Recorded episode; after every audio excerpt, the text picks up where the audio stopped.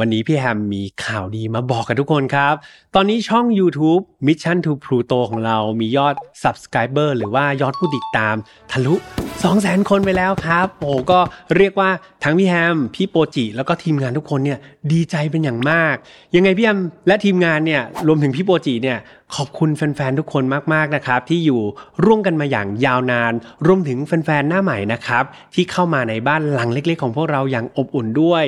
เพื่อเป็นการตอบแทนครับทุกคนที่ดีกับพวกเรามากขนาดนี้ทีมงานทุกคนครับรวมถึงพี่แฮมและพี่โปจิก็เลยจัดอีเวนต์พิเศษขึ้นมานั่นก็คือการไลฟ์สดนั่นเองครับเพื่อนๆซึ่งในไลฟ์สดเนี่ยก็จะมีกิจกรรมในการแจกของมากมายเลยนะครับเดี๋ยวเราขนของรางวัลมาแจกรวมถึงเราจะให้เพื่อนๆเนี่ยมีโอกาสได้ขอเข้ามาครับเข้ามาพูดคุยกับพี่แฮมแล้วก็พี่โปจิกันแบบสดๆด้วยนะครับซึ่งมันเป็นอะไรที่เป็นโอกาสพิเศษจริงๆไม่เพียงเท่านั้นครับเรายังมีแขกพิเศษนะครับเป็นตัวละครลับก่อนละกันพี่แฮมยังไม่บอกว่าเขาเป็นใครนะครับแต่ว่าเชื่อว่าหลายๆคนน่าจะอยากพูดคุยกับเขาเหมือนกันเดี๋ยวเราจะเชิญเขามาในกิจกรรมพิเศษวันนี้ด้วยดังนั้นทั้งหมดจะเป็นยังไงครับรายละเอียดเราจะจัดกันวันไหนเวลาใดแจกอะไรกันบ้างเพื่อนๆไปติดตามได้ในแฟนเพจของ Mission to Pluto นะครับดังนั้นใครที่ยังไม่ได้กดไลค์เนี่ยฝากกดไลค์แฟนเพจ Mission to Pluto กันไว้ด้วยจะได้ไม่พลาดนะครับกิจกรรมดีๆที่พวกเราตั้งใจจัดกันให้แบบนี้ยังไงมาเจอกันในไลฟ์ได้นะครับเพื่อนๆ Gary Bentley คือ Family Man ตัวจริงครับตั้งแต่เด็กเนี่ยเขาก็เป็นคนที่สนิทสนมกับครอบครัวของเขาเองจนกระทั่งเติบโตขึ้นมาเขาก็กลายเป็น Family Guys ครับเขาเป็นคุณพ่อที่รักลูกมากๆแล้วก็เป็นสามีที่รักภรรยามากๆแต่แล้ววันหนึ่งก็เกิดเหตุไม่คาดฝันกับแกรี่ขึ้นเมื่อคุณพ่อของเขาและก็ภรรยาของเขามาพบศพของเขานอนจมกองเลือดอยู่ในบ้านนี่คือคดีปริศนาที่พี่แฮมอยากจะชวนทุกคนมาร่วมสืบค้นกันว่าเกิดอะไรขึ้นกับแกรี่ใครเป็นคนสังหารเขามาติดตามและรับฟังกันได้ใน File Not Found เอพิโซดนี้พร้อมกันเลยครับ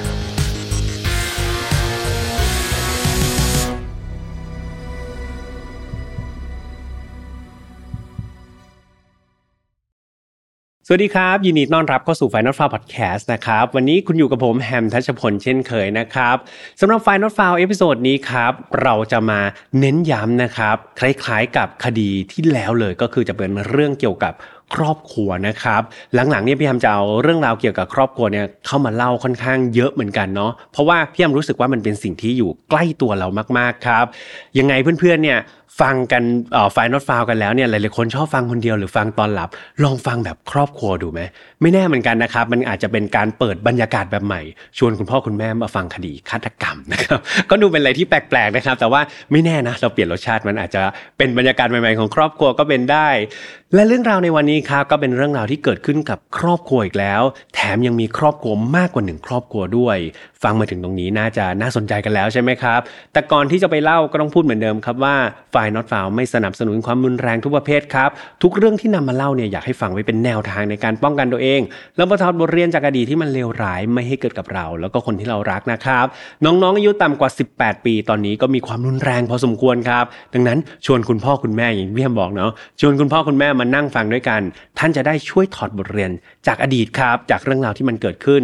สั่งสมประสบการณ์ของท่านเนี่ยมาเบรนกันนะครับแล้วก็กลายมาเป็นเกราะป้องกันให้กับน้องๆรวมถึงน้องๆเองเนี่ยไม่แน่ว่าอาจจะมีประสบการณ์หรือข้อคิดอะไรบางอย่างมุมมองของเยาวชนเนี่ยมอบให้กับคุณพ่อคุณแม่กลับไปด้วยก็เป็นได้นะครับเอาล่ะถ้าเกิดเราพร้อมกันแล้วครับมาฟังเรื่องราวในเอพิโซดนี้กันเลยดีกว่าเรื่องราวนี้ครับต้องเริ่มต้นจากผู้ชายคนหนึ่งที่ชื่อว่าแกรี่เบนลีย์ครับเขาเกิดเมื่อวันที่31สิงหาคมปี1984ที่เมืองลุยส์วิลล์รัฐเคนตักกี้ประเทศสหรัฐอเม เมริกาครับคุณพ่อของแกรี่เนี่ยชื่อว่าเจอรัลเบลลี่นะครับส่วนคุณแม่เนี่ยชื่อว่าลิซ่าเบลลี่นอกจากนี้เขายังมีน้องสาวอีกคนหนึ่งครับที่ชื่อว่าเอมี่เบนซ์ลีย์เพียงต้องบอกว่าสมาชิก4คนในครอบครัวเบนซ์ลีย์เนี่ยเป็นครอบครัวที่แบบรักแล้วก็สนิทสนมกันแบบสนิทกันมากๆครับเขาเป็นเหมือนเพื่อนกันซะมากกว่าที่จะเป็นแบบคุณพ่อคุณแม่หรือว่าเป็นพี่น้องกันซะอีกเขามักจะหาเวลาว่างเนี่ยไปทำกิจกรรมด้วยกันอยู่เสมอโดยเฉพาะการที่ครอบครัวนี้ครับอยู่บริเวณแบบชานเมืองนิดนึงคือไม่ได้อยู่ในเมืองนะก็อยู่ตามชนบทนิดนึงทำให้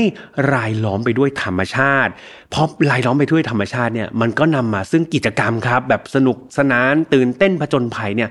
มากมายเลยดังนั้นแกรี่แล้วก็ครอบครัวเนี่ยก็มักจะชวนออกไปแบบเอาติ้งกันข้างนอกไปทำกิจกรรมเอาท์ดอร์กันอยู่ตลอดเวลา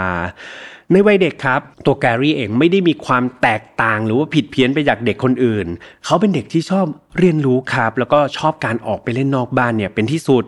พอโตขึ้นมาหน่อยเนี่ยแกรี่ก็ชอบการล่าสัตว์ครับโหการล่าสัตว์นี่เป็นงานอดิเรกที่แกรี่ชื่นชอบแล้วก็ถนัดเป็นอย่างมากรวมไปถึงการใช้ปืนและการสะสมปืนด้วยแกรี่เนี่ยชื่นชอบอะไรที่มันเกี่ยวกับปืนอยู่ตลอดเวลาหลังจากเรียนหนังสือจบครับจบการศึกษาเนี่ยแกรี่ก็มาทำงานเป็นช่างไฟฟ้าครับอยู่ในแบบบ้านเกิดของตัวเองนั่นแหละก็รับงานกันไปแล้วก็สามารถที่จะเลี้ยงดูตัวเองได้แต่ถึงกระนั้นครับต่อให้เขาโตเป็นช่างไฟเรียบร้อยแล้วเนี่ยความสัมพันธ์หรือว่าความสนิทสนมกับครอบครัวของเขาเนี่ยยังต้องใช้คำว่าแน่นแฟ้นเหมือนเดิมครับคุณพ่อคุณแม่แล้วก็น้องสาวเนี่ยยังรักแล้วก็สนิทสนมกับแกรี่ไม่ผิดเพี้ยนไปจากตอนเด็กๆเลยเวลาผ่านไปเรื่อยๆครับจนกระทั่งในปี2006ตอนนั้นแกรี่อายุได้23ปีแล้วเขาไปเจอหญิงสาวคนนึงครับซึ่งต่อมาหญิงสาวคนนี้จะกลายมาเป็นภรรยาของเขาในอนาคตเธอมีชื่อว่าทาชาโดยทาชาเนี่ยเป็นนางพยาบาลครับซึ่งทำงานอยู่ในเมืองเดียวกันนั่นแหละ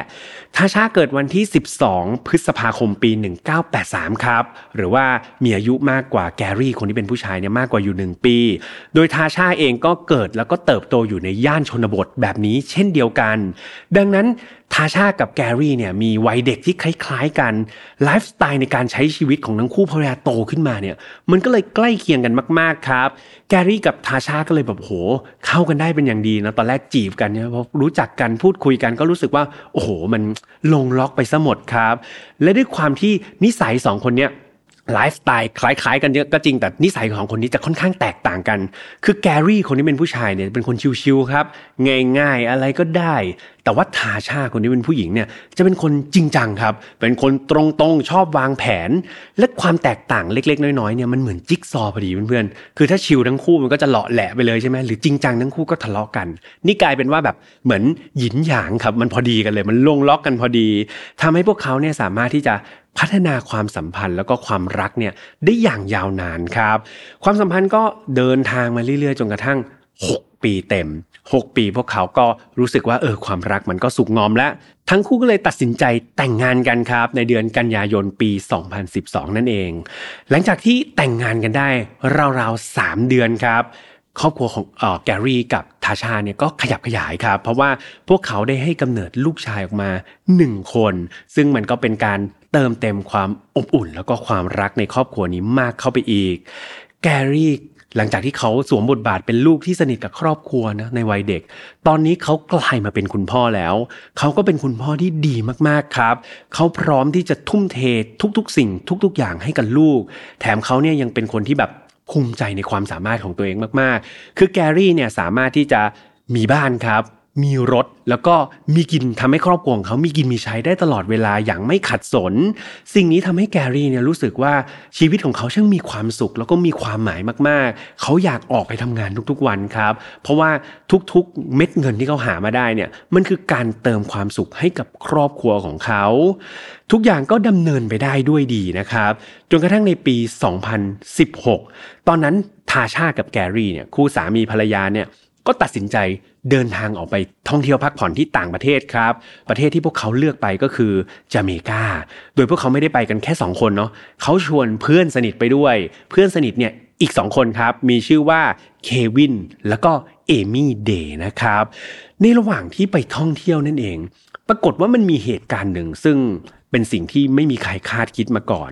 นั่นก็คือแกรี่คนที่เป็นสามีเนี่ยเขาบังเอิญไปรู้ความลับอย่างหนึ่งครับว่าทาชาภรรยาของเขาเนี่ยกำลังมีปัญหาในที่ทำงานแบบอย่างหนักเลยเธอกำลังถูกพิจารณาในเรื่องของ performance ครับหรือว่าประสิทธิภาพในการทำงานอย่างรุนแรงนะไม่ใช่แบบขั้นธรรมดานะถูกพิจารณาขั้นรุนแรงจนถึงอาจจะถูกไล่ออกได้เลยนะครับตอนนั้นครับแกรี่เขารู้สึกแบบโมโหเป็นอย่างมากเลยเขารู้สึกว่าเฮ้ยเขาเป็นสามีนะภรรยากำลังแบบมีปัญหาที่ทำงานอย่างหนักจนจะถูกไล่ออกอยู่แล้วทำไมเขาเพิ่งมารู้ครับเขามารู้เรื่องนี้แบบช้าทีหลังได้ยังไงมันก็เกิดการแบบโต้เถียงกันในทริปนะครับเพื่อนๆคือแทนที่จะไปเที่ยวแล้วมีความสุขกันกลับกลายเป็นว่ามาทะเลาะกันในช่วงเวลาพักผ่อนแล้วก็พลอยทำให้บรรยากาศในการท่องเที่ยวเนี่ยมันกร่อยไปหมดเลยกร่อยไม่พอเพื่อนมันลามไปถึงการมีปากเสียงกับเพื่อนอีก2คนที่ตามไปเที่ยวทริปด้วยกันด้วยนั่นก็คือเควินกับเอมี่เดย์ใช่ไหมที่เขาไปเที่ยวด้วยกันเนี่ยไม่รู้ไปทะเลาะกันอีท่าไหนครับกลายเป็นว่าแกรี่เนี่ยคนที่เป็นสามีเนี่ยดันไปมีปากเสียงผิดใจกับเควินครับเพื่อนด้วยเหมือนกันมันก็อาจจะเป็นแบบอารมณ์พาไปนะพอหงุดหงิดเนี่ยคุยอะไรก็ขัดหูขัดตาไปซะหมดดังนั้นทริปนี้ก็เลยกลายเป็นทริปแบบคุณภาพต่ำไปเลยครับกลายเป็นทริปเฉาๆทริปนึงที่ทุกคนกลับมาเนี่ยแทนที่จะมีความสุขกลายเป็นว่ากลับมาเนี่ยมีความทุกข์ไม่ได้พักผ่อนกันเลยครับ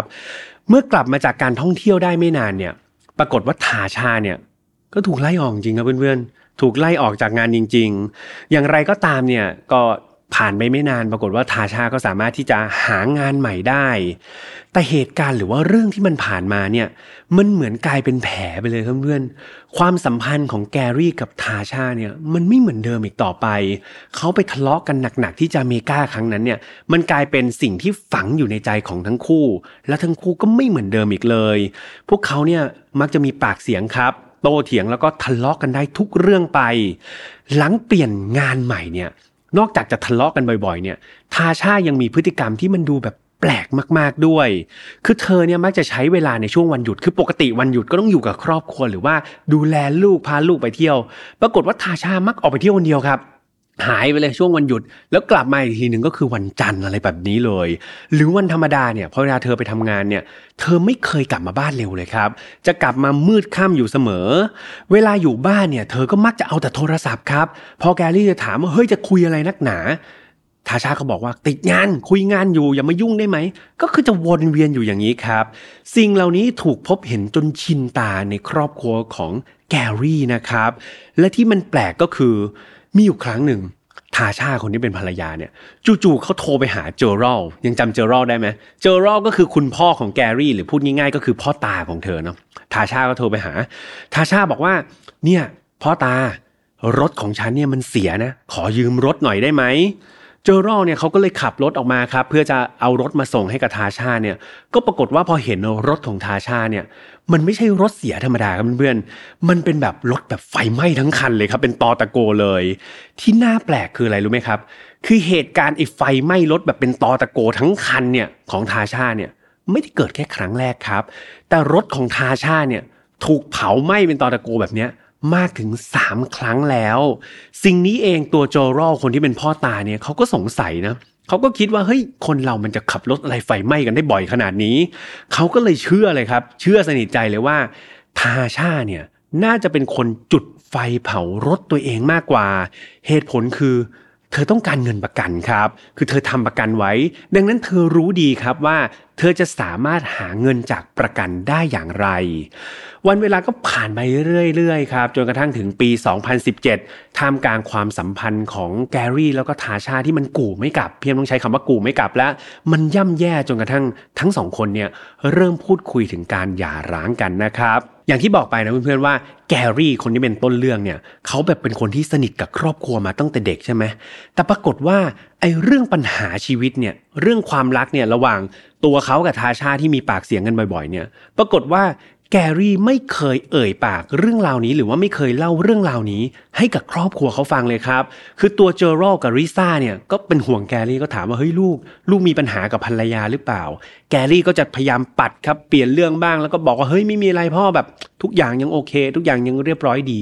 น่าแปลกมากๆครับทุกเรื่องเล่าหมดเลยยกเว้นเรื่องของครอบครัวเนี่ยแกรี่ไม่คิดจะบอกครอบครัวของเขาอาจจะด้วยเหตุผลที่เขาคิดว่ามันเป็นเรื่องส่วนตัวหรือว่าไม่อยากรบกวนคุณพ่อคุณแม่นี้ก็ไม่แน่ใจได้เหมือนกันนะครับแต่สุดท้ายแล้วกลับมาที่ความสัมพันธ์ของแกรี่กับทาชาเนี่ยมันก็บานปลายไปเรื่อยๆครับโดยที่ไม่มีใครคิดจะแก้ไขมันและดูเหมือนความสัมพันธ์นี้มันกำลังนำพาไปสู่เหตุการณ์ที่มันเลวร้ายเกินกว่าใครจะจินตนาการได้ในวันที่10ธันวาคมครับปี2017วันนั้นทาชาได้โทรหาเจอรัลพ่อตาของตัวเองอีกแล้วนะครับแต่ว่าคราวนี้ไม่ได้โทรไปขอยืมรถเนาะแต่ว่าทาชาเล่าให้ฟังว่าวันนั้นเนี่ยเธอกลับบ้านมาครับแล้วก็พบว่า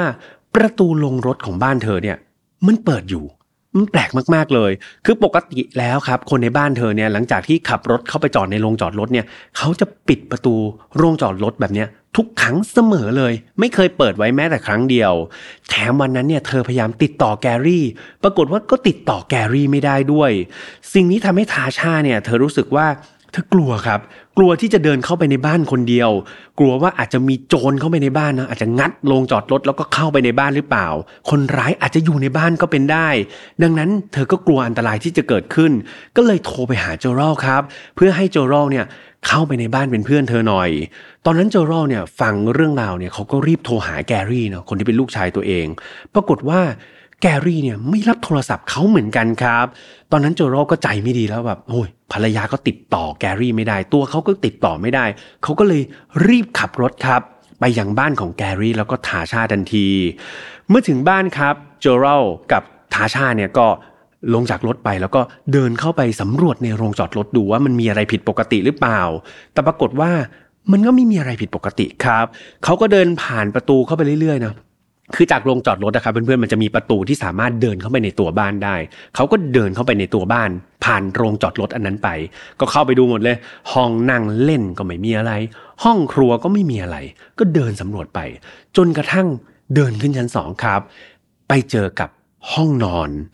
และเมื่อเปิดประตูห้องนอนเข้าไปเพียงต้องบอกว่า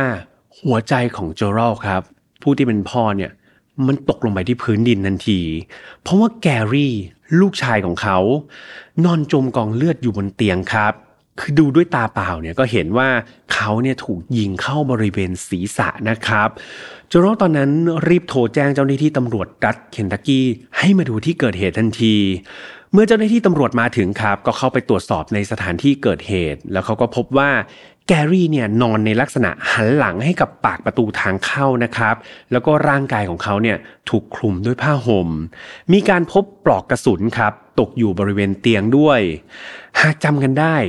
แกรี่เนี่ยเป็นคนที่ชื่นชอบการล่าสัตว์ใช่ไหมครับแล้วเขาก็เป็นคนที่ชื่นชอบปืนมีการสะสมปืนด้วยดังนั้นเนี่ยแกรี่เนี่ยเขาซื้อตู้เซฟมาเลยแล้วในตู้เซฟนั้นโอ้โหมีอาวุธปืนเต็มไปหมดเลยตำรวจก็เข้าไปตรวจสอบตู้เซฟนั้นดู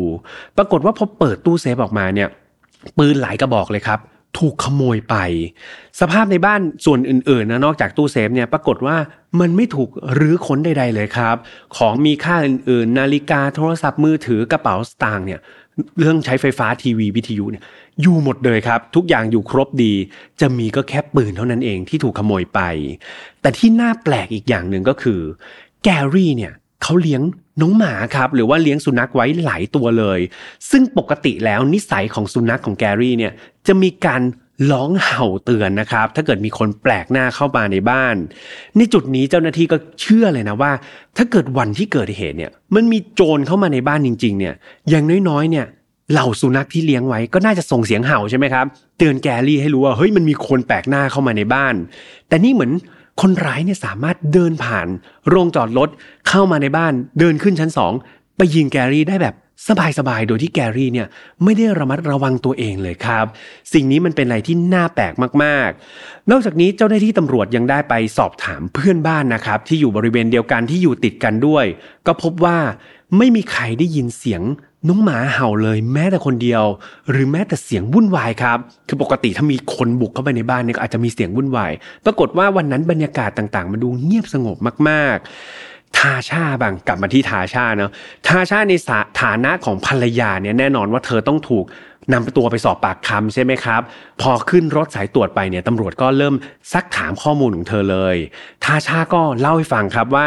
ในช่วงเช้าวันนั้นเนี่ยเธอเตรียมตัวไปบ้านของเควินกับเอมี่ยังจำเควินกับเอมี่ได้เนาะเควินกับเอมี่ก็คือเพื่อนที่เดินทางไปเที่ยวจาเมกาด้วยกันนะครับทาชาบอกว่าเนี่ยเดี๋ยวเขาจะไปบ้านเพื่อนสองคนนี้แต่ว่าตัวแกรี่เนี่ยเขาขอไม่ไปด้วยเขามีแผนจะไปออกไปล่ากวางแกรี่บอกวันนั้นจะไปล่ากวางขอไม่ไปด้วยแล้วกันทาชาก็เลยไม่ได้สนใจครับก็ออกจากบ้านมาคนเดียวหลังจากนั้นเนี่ยเธอก็พยายามที่จะโทรหาแล้วก็ส่งข้อความหาแกรี่อยู่ 2-3 ครั้งแต่ปรากฏว่าแกรี่เนี่ยไม่รับโทรศัพท์เลยครับแถมไม่ตอบกลับข้อความของเธอด้วยในวันต่อมาทาชาก็ถูกเรียกตัวมาสอบปากคำเพิ่มเติมอีกครั้งหนึ่งครับครั้งนี้เจ้าหน้าที่ตำรวจก็เลยได้ถามถึงเควินว่าเฮ้ย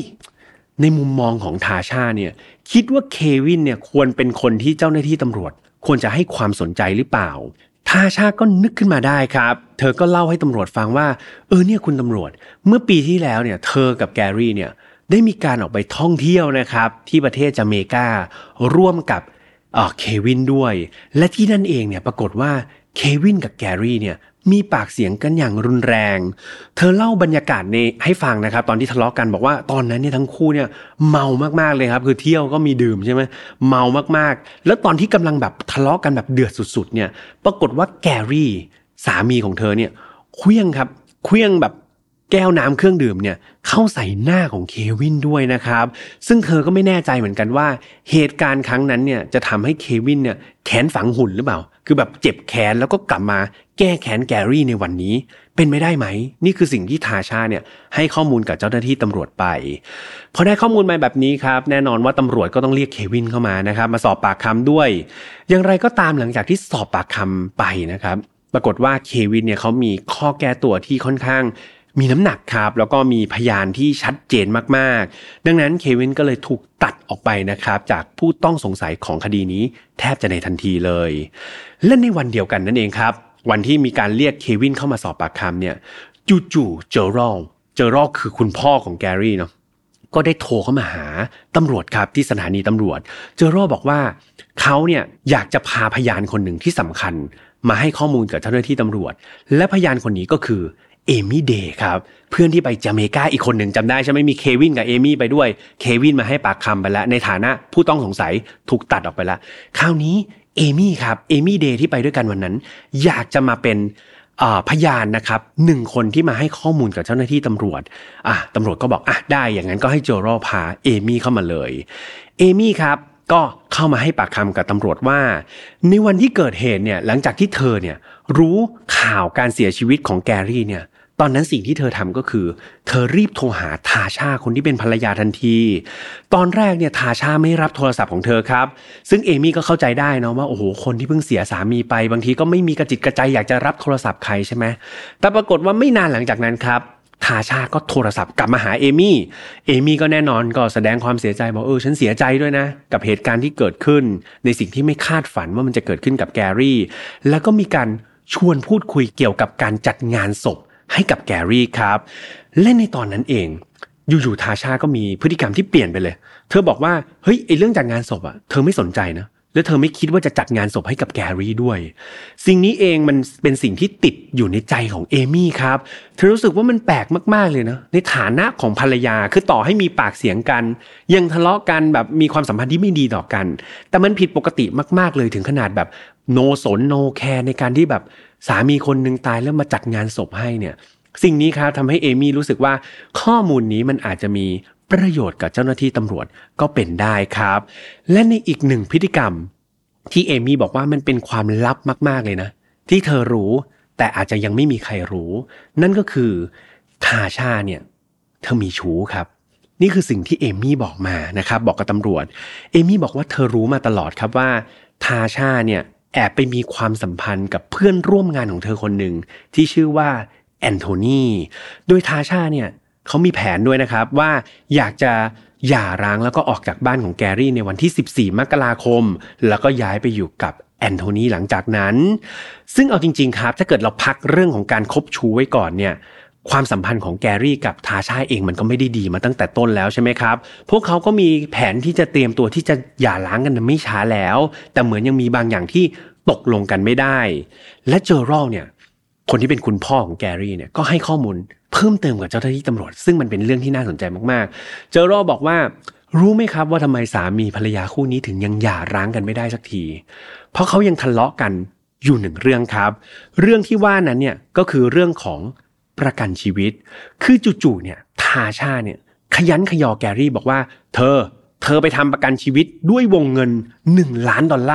ด้วยกันดีกว่านะแกรี่ก็งงบอกเอ้าจะหย่ากันแล้วทำไมจะมาชวนฉันทำประกันชีวิตทาชาก็บอกไม่ฉันไม่ได้ให้เธอทำคนเดียวทำด้วยกันทาชาก็ทำด้วยแกรี่ก็ทำด้วยวงเงิน1 ล้านแกรี่ก็ไม่ทำครับยังคิดยังไงบ้าเปล่าเนี่ยจะไปให้ฉันทำประกันชีวิตทำไมอยู่ๆจะให้ฉันทำทาชาก็บอกทำเถอะก็ทะเลาะกันแบบนี้ครับตราบใดที่ยังไม่ทำประกันชีวิตวงเงิน1 ล้านเนี่ยทาชาก็ไม่ยอมหย่าครับมันก็เลยคลาคาซังครับแล้วก็เลยกลายเป็นปัญหาที่ทั้งคู่เนี่ยทะเลาะแล้วก็มีปากเสียงกันมาตลอดนี่คือข้อมูลจากเจอรัลผู้ที่เป็นพ่อของแกรี่เนี่ยเล่าให้กับเจ้าหน้าที่ตำรวจฟังนั่นเองหลังจากได้ข้อมูลนะครับไม่ว่าจะเป็นเรื่องของการคบชู้เรื่องของประกันชีวิตเนี่ยแน่นอนว่าเจ้าหน้าที่ตำรวจเนี่ยสงสัยในตัวทาชาเป็นอย่างมากก็เลยมีการเรียกตัวทาชากลับเข้ามาให้ปากคำเป็นครั้งที่3ครับและครั้งนี้เนี่ยตำรวจเนี่ยไม่รอช้าครับจั่วด้วยคำถามเกี่ยวกับแอนโทนีทันทีตอนนั้นทาชาตกใจครับตกใจมากเฮ้ยตำรวจรู้ได้ไงเรื่องเกี่ยวกับแอนโทนีเธอมีอาการตกใจออกมาอย่างเห็นได้ชัดซึ่งตอนแรกทาชาก็บอกเลยครับว่าเฮ้ยคุณตำรวจไม่มีอะไรในกอไผ่เลยครับคือถ้าตอบแบบดาราก็คือไม่มีอะไรทั้งในจอและนอกจอค่ะแต่ว่าพอเป็นทาชาก็บอกว่าไม่มีอะไรค่ะเป็นเพื่อนกันทั้งในที่ทำงานแล้วก็นอกที่ทำงานเลยค่ะเป็นเพื่อนกันจริงๆแต่หลังจากที่ตำรวจเนี่ยพยายามกดดันทาชาเนาะยิงคำถามต่างๆนานาถึงพฤติกรรมแปลกๆของเธอสุดท้ายทาชาก็ยอมรับครับว่าแอนโทนีเนี่ยคือชู้ของเธอจริงๆครับเธอแอบคบหากับแอนโทนีแล้วก็นอกใจแกรี่จริงๆแต่ว่าเธอเนี่ยก็วางแผนนะที่จะหย่าร้างกับแกรี่ให้เรียบร้อยแล้วก็ย้ายไปอยู่กับแอนโทนีได้นะครับในเวลาภายหลังเมื่อได้คำตอบเรื่องนี้มานะครับเจ้าหน้าที่ตำรวจก็ไม่รอช้านะพอได้เรื่องชู้เรียบร้อยแล้วยืนยันแล้วว่าเป็นความจริงตำรวจก็รีบยิงไปอีก1คำถามเลยคือเรื่องกรมธรรม์ประกันชีวิตครับมันเป็นประกันชีวิตที่เธอเนี่ยพยายามที่จะยัดเยียดให้แกรี่ทำแต่แกรี่ไม่เห็นด้วยสิ่งนี้มันทำให้เธอเนี่ยถูกเพ่งเล็งเป็นอย่างมากครับเพราะว่าสิ่งที่เธอทำเนี่ยถ้าเธออยากทำประกันเนี่ยเอาจริงๆก็อยากจะทำก็ทำไปใช่ไหมครับแต่ทำไมต้องมาบังคับให้แกรี่คนที่เป็นสามีเนี่ยทำด้วยและต้องทำก่อนหย่าร้างด้วยคือถ้ามองกันจริงๆเนี่ยเหมือนเธอพยายามที่จะสงวนสิทธิ์ความเป็นภรรยาครับเอาไว้ก่อนที่แกรี่เนี่ยจะถูกยิงเสียชีวิตไปใช่ไหมครับสิ่งนี้มันก็ทำให้เจ้าหน้าที่ตำรวจเนี่ยรู้สึกเคลือบแคลงใจแล้วก็สงสัยในตัวทาชาเป็นอย่างมากอย่างไรก็ตามจนถึงจุดนี้ต่อให้ถูกยิงทั้งเรื่องชู้แล้วก็เรื่องประกันชีวิตเนี่ยทาชาก็ยังยืนยันในความบริสุทธิ์ของตนเองครับเธอปฏิเสธในความเกี่ยวข้องทั้งหมดเกี่ยวกับคดีฆาตกรรมแกรี่ว่าเธอเนี่ยไม่รู้แล้วก็ไม่เห็นอะไรเลยแต่เจ้าหน้าที่ตำรวจเนี่ยก็ไม่คิดแบบนั้นครับพวกเขาเนี่ยเชื่อสนิทใจเลยว่าทาชานี่แหละคือคนที่ยิงแกรี่เองหรือไม่ก็น่าจะเป็นคนที่ไปจ้างวานคนอื่นมายิงแกรี่อย่างแน่นอนตำรวจก็ต้องไม่ลดละความพยายามแล้วครับในการที่จะปล่อยทาชาเนี่ยกลับบ้านไปคือตอนนี้ทาชาต้องบอกว่าถูกเรียกมาสอบปากคำอย่างยาวนานเนาะถูกจับได้ทั้งเรื่องชู้และประกันตอนนี้ตำรวจก็พยายามที่จะใช้คำถามกดดันไปเรื่อยๆครับพยายามจะถามนู่นถามนี่เพื่อให้มันมีข้อมูลหรือว่าความผิดพลาดจากปากคำของทาชาเนี่ยตำรวจจะได้รวบตัวเธอได้สำเร็จสุดท้ายมันก็ได้ผลจริงๆครับหลังจากสอบปากคำไปเรื่อยๆเวลาเดินไปเรื่อยๆเนี่ยทาชาเริ่มมีอาการประหม่าออกมาเรื่อยๆเหมือนกันครับเธอเริ่มตอบคำถามแบบง่ายๆเนี่ยไม่ได้มีอาการกังวลเป็นอย่างมากช่วงต้นตอบแบบนึงช่วงท้ายเริ่มเปลี่ยนคำตอบไปเป็นอีกแบบนึงครับสุดท้ายทาชาเหมือนเธอรู้ตัวดีแล้วว่าเธอถูกต้อนครับถูกตำรวจต้อนจนมุมเธอหนีไม่พ้นเธอก็เลยยอมรับสารภาพว่าเธอนี่แหละคือคนที่สังหารแกรี่สามีของเธอด้วยน้ำมือของเธอเองแต่เหตุผลเนี่ยไม่ใช่เป็นเพราะว่าเรื่องของชู้แล้วก็ไม่ใช่เรื่องของเงินประกันแต่เหตุผลที่เธอสังหารสามีเนี่ยเป็นเพราะว่าเธอรับไม่ได้ที่แกรี่ทำร้ายลูกชายของพวกเขาครับทาชาบอกว่าในวันที่เกิดเหตุเนี่ย เธอเห็นแกรี่เนี่ยแบบทุบหัวครับแบบตบเข้าไปที่บ้องหัวของลูกชายเนี่ยแบบล้มทั้งยืนแล้วมันตบแรงมากนะครับสิ่งนี้ทำให้เธอเนี่ย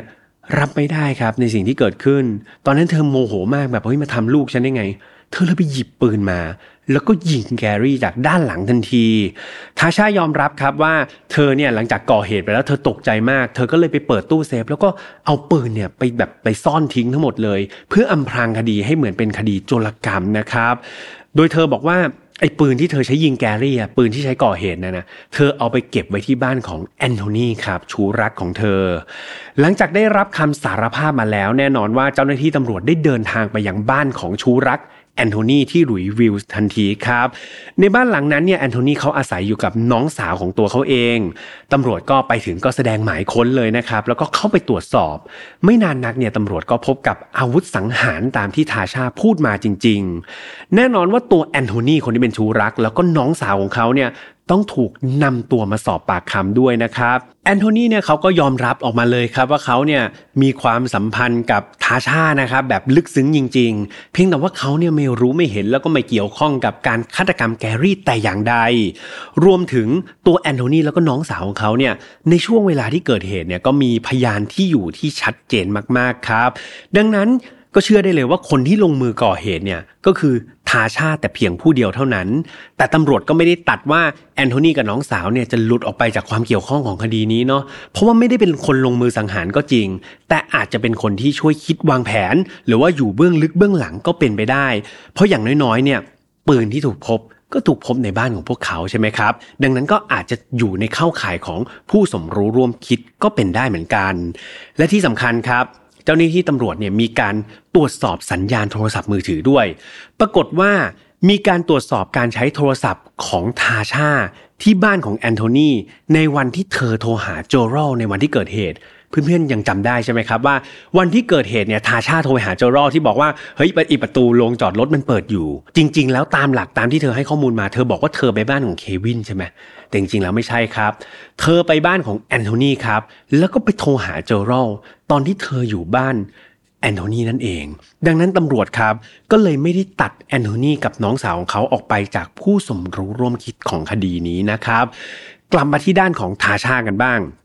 ตามที่เธออ้างนะว่าเธอบอกว่าเนี่ยเธอสังหารสามีของตัวเองไปเพราะว่าบันดาลโทสะใช่ไหมที่เห็นสามีเนี่ยไปทำร้ายลูกชายของพวกเขาแต่หลังจากที่เจ้าหน้าที่ตำรวจครับส่งทีมออกไปเก็บข้อมูลจากคนรู้จักแล้วก็คนที่ใกล้ชิดครอบครัวนี้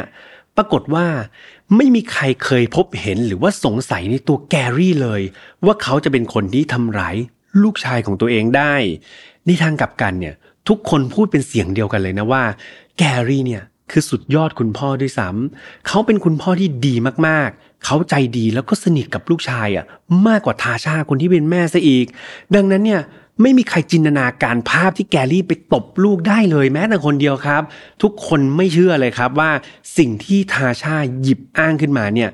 มันจะเป็นความจริง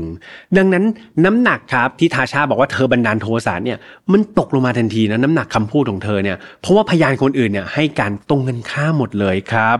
แต่ไม่ว่าแรงจูงใจนะครับจะเกิดด้วยสาเหตุใดสุดท้ายแล้วคนที่ลงมือสังหารแกรี่เบนลี่ก็ไม่ใช่ใครอื่นแต่ก็คือทาชาภรรยาของเขาเองในวันที่20กรกฎาคมครับปี2021ที่ผ่านมานี่เองนะครับทาชาถูกนำตัวขึ้นศาลเพื่อพิจารณาคดีโดยในชั้นศาลเนี่ยเธอก็ให้การยอมรับสารภาพทั้งหมดแล้วก็ยอมรับผิดในข้อหาฆาตกรรมที่เกิดขึ้นผู้พิพากษาได้ตัดสินให้เธอต้องโทษจำคุกเป็นเวลา55 ปีครับเพื่อนๆโดยสามารถที่จะขอทำทันบนหลังจากที่เธอเนี่ยจำคุกไปแล้วอย่างน้อยๆนะครับ16 ปีครับและคดีนี้ก็ปิดตัวลงอย่างน่าเศร้าอีกเช่นเคยนะครับถ้าเกิดเราฟังคดีตั้งแต่ต้นจนจบเนี่ยเพื่อนๆพี่แอมก็ไม่รู้เนาะแต่จากข้อมูลที่ได้ค้นหามาเนี่ยเพื่อนๆจะเห็นเลยว่าจุดเริ่มต้นของปัญหาเนี่ยมันเกิดจากเรื่องของการที่สามีภรรยาเนี่ยเขาเรียกว่าไม่ได้พูดคุยกันทุกเรื่องเท่านั้นเองครับถ้าเกิดทุกอย่างข้อมูลตามที่หามามันไม่มีอะไรมันไปมากกว่านี้เนาะจุดเริ่มต้นมันเกิดจากการที่ทาชาเนี่ยมีปัญหาที่ทำงานใช่ไหมครับเราก็ไม่ได้กลับมาบอกสามีตรงนั้นเป็นเหมือนรอยร้าวครับที่เกิดขึ้นในแก้วแล้วรอยร้าวนั้นมันไม่สามารถที่จะประติดกลับมาได้เหมือนเดิมอีกเลยนะครับดังนั้นในความสัมพันธ์ของคู่สามีภรรยาหรือ การเป็นแฟนกันก็ตามนะครับการที่เรามีคนคนหนึ่งที่เขาเป็นคนที่เขาเชื่อใจแล้วก็อยู่ใกล้ชิดกับเรานะครับการที่เรามีเรื่องราวอะไรแล้วเรากลับไปบอกเขาเนาะหรือใครเป็นโสดเนี่ยกลับไปบอกครอบครัวเนี่ยดีมันอาจจะดีกว่าการที่เราเก็บปัญหาไว้คนเดียวนะครับเพื่อนๆเพราะว่าหลายๆครั้งเนี่ยการคิดคนเดียวก็จะได้มุมมองของคนคนเดียวเนาะแต่ว่าการที่เราไปปรึกษาคู่ชีวิตของเราหรือว่าไปปรึกษาครอบครัวเนี่ยหลายๆครั้งเราก็จะได้ข้อคิดหรือว่าสิ่งที่ดีๆเนี่ยกลับมาอย่างที่คาดไม่ถึงเลยกับเรื่องราวบางอย่างครับที่เราคิดว่าเราเก็บไว้คนเดียวดีกว่าไม่แน่ครับในอนาคตเรื่องราวเหล่านี้มันถูกเปิดเผยออกมาคนที่เขารักเราเป็นห่วงเราเขามารู้เนี่ยมันก็อาจจะเป็นความรู้สึกแบบที่แกรี่กับทาชาเกิดขึ้นก็เป็นไปได้เหมือนกันนะครับดังนั้นในเรื่องของความสัมพันธ์เนี่ยมันเป็นอะไรที่แบบมีหลากหลายมิติมากสุดท้ายแล้วมันก็ไม่มีถูกไม่มีผิดหรอกครับเพื่อนๆบางคู่เขาอาจจะรู้สึกว่ามีความลับต่อกันเป็นสิ่งที่ดีแต่ว่าบางคู่ก็การแชร์อินฟอร์เมชันต่อกันก็เป็นสิ่งที่ดีดังนั้นไปศึกษาความสัมพันธ์ของเราแล้วก็คนรักดีๆนะครับว่าแบบไหนคือจุดสมดุลแบบไหนคือจุดที่ต้องการของคนทั้งคู่ครับแล้วก็ช่วยกันประคับประคองความรักให้ดีที่สุดนะครับอย่าปล่อยให้แก้วที่มันร้าวไม่นานก็คงจะแตกนะครับไม่อยากให้ความสัมพันธ์ของทุกคนจบลงแบบนั้นเลยจริงๆเนาะยังไงพี่แอมเป็นกำลังใจให้กับชีวิตรักของทุกคนส่วนใครที่เป็นโสดไม่มีคู่ขอให้เจอคนรักเร็วๆนะครับยกเว้นคนที่แฮปปี้ในการเป็นโสดอยู่แล้วก็แฮปปี้ต่อไปได้ไม่ขัดนะครับสำหรับ File Not Found ครับเราออกอากาศแบบนี้ทุกวันอังคารเหมือนเดิมทางช่องของ Mission to Pluto นะครับไม่ว่าจะเป็น YouTube Spotify SoundCloud Podbean Apple Podcast ครับใครที่ชอบฟังยาวๆแบบพอดแคสต์ครับตามเข้าไปกด follow ได้ที่ Apple Podcast แล้วก็ Spotify เนาะส่วนใครที่ชอบดูแบบรูปภาพครับตามมาเลยครับ YouTube สังเกตปุ่ม Subscribe นิดนึงนะครับเพื่อนๆฟังกันมา100กว่าตอนแล้วใครยังไม่ได้กด Subscribe ช่วยกด Subscribe หน่อยในวันที่พี่แฮมอัดเนี่ยเราเกือบจะถึง 200,000 Subscriber แล้วนะครับช่วยทำให้พวกเราถึง 200,000 อย่างเร็ววันแต่ถ้าใครกดไปแล้วอย่ากดซ้ำนะครับมันจะเป็นการเอา Subscribe ของตัวเองออกทันทีไม่ต้องกดซ้ำนะครับกดครั้งเดียวพอนะครับเช็คนิดนึงว่ากดให้พวกเราหรือยังอยากพูดคุยกันต่อครับตามเข้าไปใน File Not Found Family ครับในนั้นจะเป็นกลุ่มปิดใน Facebook นะครับเข้าไปพูดคุยถึงคดีนี้ก็ได้คดีไหนก็ได้พี่แฮมแล้วก็เพื่อนๆอีกหมื่นกว่าคนยินดีที่จะเป็นเพื่อนกับทุกคนอยู่ในนั้นนะครับสุดท้ายดูแลตัวเองดีๆช่วงนี้มีฝนตกลงมาแล้วระวังเป็นหวัดกันด้วยนะครับแล้วเจอกันใหม่วันอังคารหน้านะสำหรับวันนี้พี่แฮมขอตัวไปพักก่อนนะครับสวัสดีครับเตรียมพบกับ Mission to Pluto Special Live กิจกรรมที่เราฉลอง 200,000 Subscriber กันนะครับพี่แฮมพี่โปจิและแขกรับเชิญคนพิเศษตัวละครลับเตรียมเจอกับเพื่อนๆในไลฟ์พิเศษอันนี้กลางเดือนสิงหาคมยังไงเตรียมตัวมาพบกันในไลฟ์กันด้วยนะครับ Mission to Pluto Podcast Let's get out of your orbit พบกับเรื่องราวที่คุณอาจจะหาไม่เจอแต่เราเจอในFile Not Found Podcast